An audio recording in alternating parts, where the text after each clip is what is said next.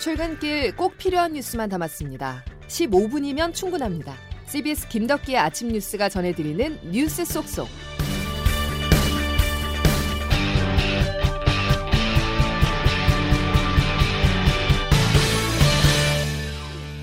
여러분 안녕하십니까? 3월 10일 김덕기 아침 뉴스입니다. 경찰이 압수수색에 나서면서 본격 수사에 착수했습니다. 한국토지주택공사 LH 직원들의 3기 신도시 투기 의혹이 터진 지 일주일 만에 LH 본사와 피의자 13명의 주거지 등을 압수수색했는데요. 증거인멸 우려가 끊임없이 제기됐던 만큼 경찰의 수사가 너무 느린 게 아니냐는 지적도 있습니다. 첫 소식 조태인 기자입니다.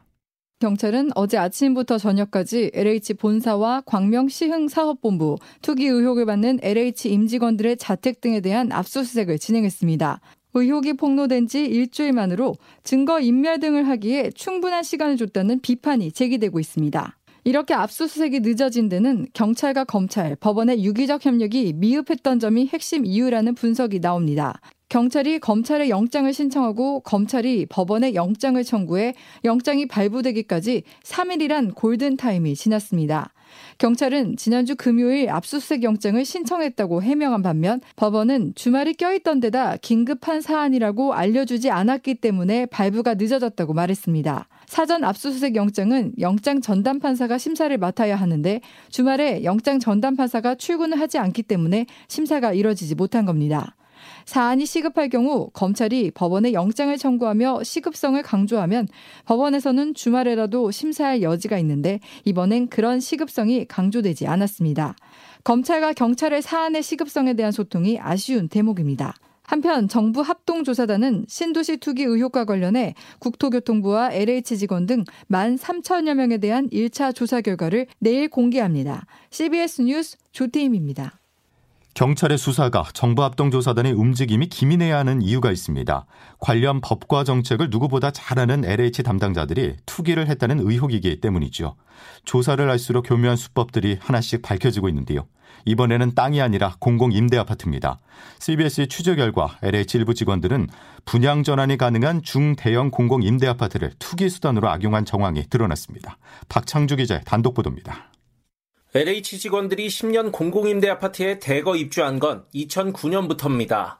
정부는 이맘때 서민들의 내 집 장만을 돕기 위해 공공임대 아파트에서 5년 이상 지내면 분양할 수 있도록 법을 개정했습니다. 이때 10년 공공임대 아파트에 입주한 LH 직원은 전국적으로 400명을 넘습니다. 이들 중 차장급 이상 간부가 절반이 넘고 상당수가 다주택자도 분양받을 수 있는 85제곱미터 이상 규모의 중대형 아파트에 입주했습니다. 특히 성남 판교, 수원 용인 광교 등 알짜배기로 불리는 신도시에 집중적으로 입주했는데 이곳은 비싼 임대료 때문에 중대형 평수를 중심으로 미분양과 공실 사태가 벌어졌던 곳입니다. 광교 신도시의 한 임대 아파트 주민입니다. 큰 평수는 실 차익이 더 나고 주택이 있어도 상관이 없는 거야. 대형 평수들은 미달이 많이 낮았어요. 이거는 무혈 입설. 전문가들은 LH 직원들이 공공 임대 아파트에 들어간 것 자체가 서민 주거시설 공급이라는 사업 취지에 맞지 않는 행동이라고 입을 모읍니다. 경실련 부동산 건설개혁본부 김성달 국장입니다. 많은 무주택 서민들에게 기회를 제공했어야 하는 거죠. 이거 사놓으면 로또 되니까 너라도 들어가라는 얘기가 있었는지 모르지만 음. LH가 해야 할 일은 아닌 거죠. LH 직원들이 서민 보금자리마저 투기 수단으로 악용한다는 지적이 나오면서 공공임대아파트 정책의 대수술이 필요하다는 목소리가 커지고 있습니다. CBS 뉴스 박창주입니다. 책임론이 일고 있는 변창흠 국토교통부 장관이 어제 국회에 출석했습니다. LH 투기 사태에 대해서 여야 할 것 없이 집중 질타가 이어졌는데요. 변 장관은 바짝 엎드리면서 사과했지만 사퇴 요구에 대해선 즉답을 피했습니다. 김광일 기자가 취재했습니다. 변창흠 국토부 장관을 마주한 여야 국토위원들은 일제히 목소리를 높였습니다. 다 알고 있잖아요, 여러분들. 왜 이런 제도를 만들어 놓냐 이거지. 국민들이 얼마나 분노하시는지 알고 계시죠?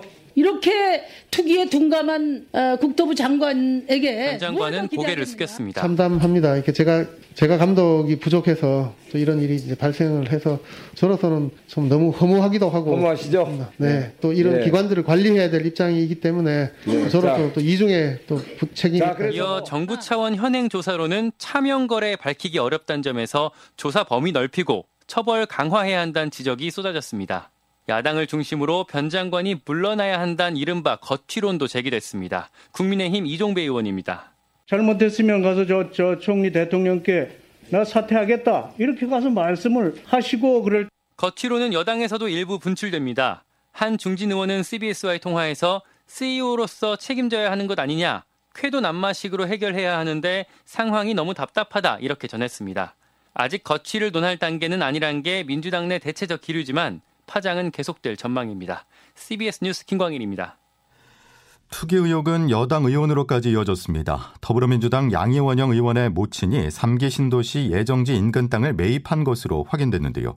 양희 의원의 어머니가 매입한 부지는 개발 지역 인근에 해당되는 만큼 사전 정보를 알고 투자했을 수 있다는 의혹입니다. 양희 의원은 입장문을 통해 어머니께서 인근에 임야를 소유하고 계신 사실을 알지 못했다면서 죄송한 마음이라고 사과를 하고 해당 임야를 처분하겠다는 뜻을 밝혔습니다. 미공개 정보로 땅 투기에 나선다면 최대 무기징역에 처할 수 있다.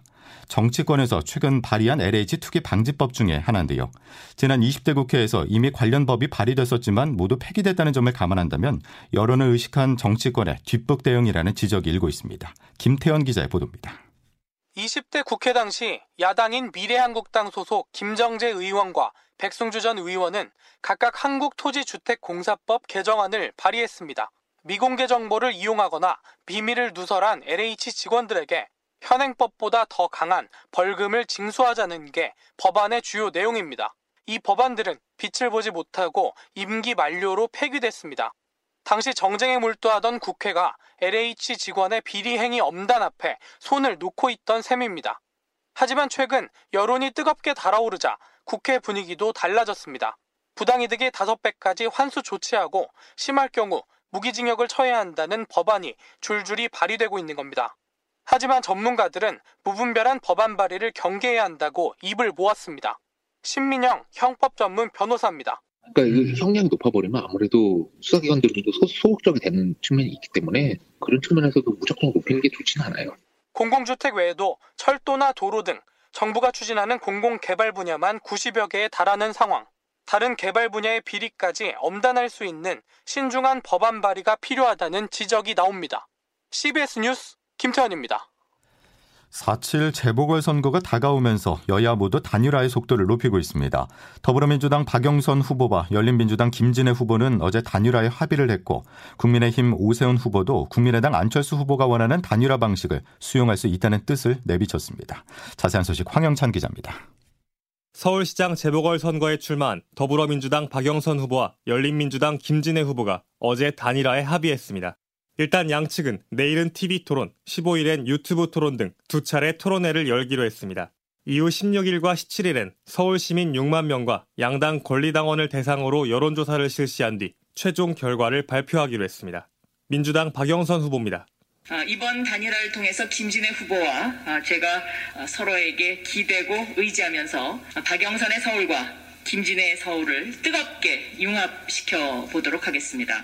기싸움이 치열하던 야권의 단일화 과정도 조금씩 합의점을 찾고 있습니다. 특히 국민의힘과 국민의당 사이 단일화 방식에 대한 견해차가 큰 것으로 알려져 있었지만 오세훈 후보가 안철수 후보의 요구를 수용할 뜻을 내비치며 상황이 변했습니다. 오 후보는 어제 KBS 9시 뉴스에 출연해 최근에 가장 많이 쓰이는 일반 시민 여론조사 경선을 통해 단일화가 이뤄질 확률이 높다고 말했는데 이는 안 후보 측 주장을 대폭 수용한 겁니다. 오 후보는 본인의 지지율이 상승 곡선을 그리고 있다며 자신감을 내비쳤는데 후보 등록 마감 시한인 19일 이전에 양측이 뜻을 모을 수 있을지 주목됩니다. CBS 뉴스 허영찬입니다. 다음 소식입니다.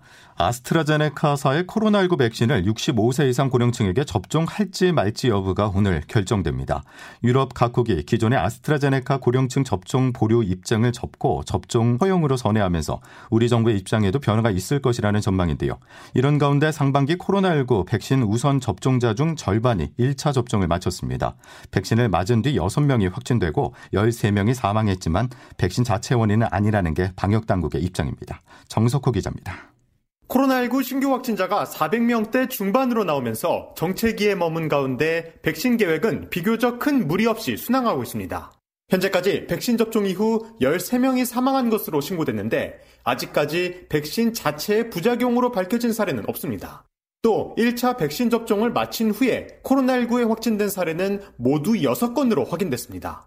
앞서 국립중앙의료원 간호사 2명과 의료진 1명이 1차 접종 후 확진된 것으로 알려졌는데 여기서 3명이 추가된 겁니다. 방역당국은 이들이 접종 전이나 후에 확진됐을 가능성이 크고 백신 자체는 감염과 무관하다고 설명했습니다. 중앙방역대책본부 이상원 역학조사 분석 단장입니다. 예방 접종 이후에도 감염의 가능성은 있습니다. 충분히 항체가 형성되기 전이라면 그 감염이 가능하고 방역 당국은 아스트라제네카가 고령층에 효과가 있다는 결론이 해외에서 속속 나오는 만큼 오늘 중 비공개 회의를 열어 조만간 결론을 내리기로 했습니다.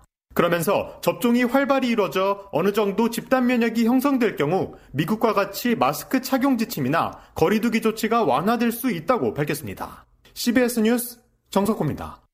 오늘도 신규 확진자 규모는 400명대 중후반을 기록할 전망이어서 확진자가 매일같이 3에서 400명씩 나오는 상황이 계속되고 있습니다.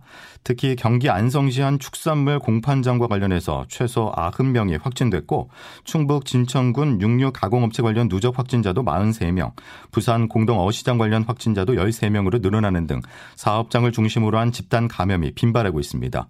한편 방역 당국은 임종을 앞두거나 중증인 요양병원 입원 환자에 한해서 가족들의 접촉 면회를 어제부터 허용하기로 했습니다. 올해 7월에 열리는 일본 도쿄올림픽이 결국 해외 관중 없이 개최될 것으로 보입니다. 성화봉송 행사도 코로나19 확산 우려로 관객 없이 치르기로 했습니다. 장성주 기자가 취재했습니다.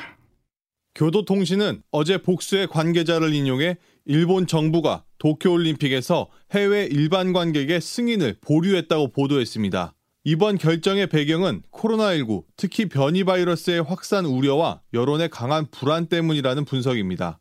현재 도쿄올림픽 티켓은 해외에서 100만 장이 팔렸는데 무관중으로 치를 경우 900만엔, 약 9,600억 원의 손해가 발생하기 때문에 내국인만으로 경기 관중을 채우는 방안이 유력합니다. 국제올림픽위원회 IOC는 오늘 화상으로 총회를 열고 도쿄올림픽의 관중 허용 여부를 결정할 예정입니다. 이 밖에 악재도 잇따르고 있습니다. 오는 25일 도쿄올림픽 성화봉송 행사는 부흥올림픽의 의미를 살리기 위해 10년 전 원전 폭발 사고가 발생한 후쿠시마에서 열릴 예정이지만 코로나19 확산 우려로 3천여 명이 참석할 예정이던 행사가 관객 없이 치러지고 유명인사 7명은 성화봉송 주자에서 사퇴했습니다. CBS 뉴스 장성주입니다. 미국 하버드대 마크 램지어 교수가 일본군 위안부는 매춘부라는 취지의 논문을 낸 가운데 이 논문을 실기로 한 학술지 법경제학 국제리뷰는 논란 속에서도 학술지 인쇄를 강행하겠다는 입장을 밝혔습니다. 이제 오늘 날씨 알아보겠습니다. 이수경 기상 리포터.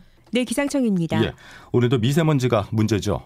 네, 그렇습니다. 날씨가 따뜻해지면서 요즘 미세먼지 농도가 점차 높아지고 있는데요. 특히 오늘은 중국발 스모그의 영향으로 초미세먼지 농도가 높아서 서울 등 중서부 지역과 전라북도를 중심으로 공기질이 나쁠 것으로 예상됩니다.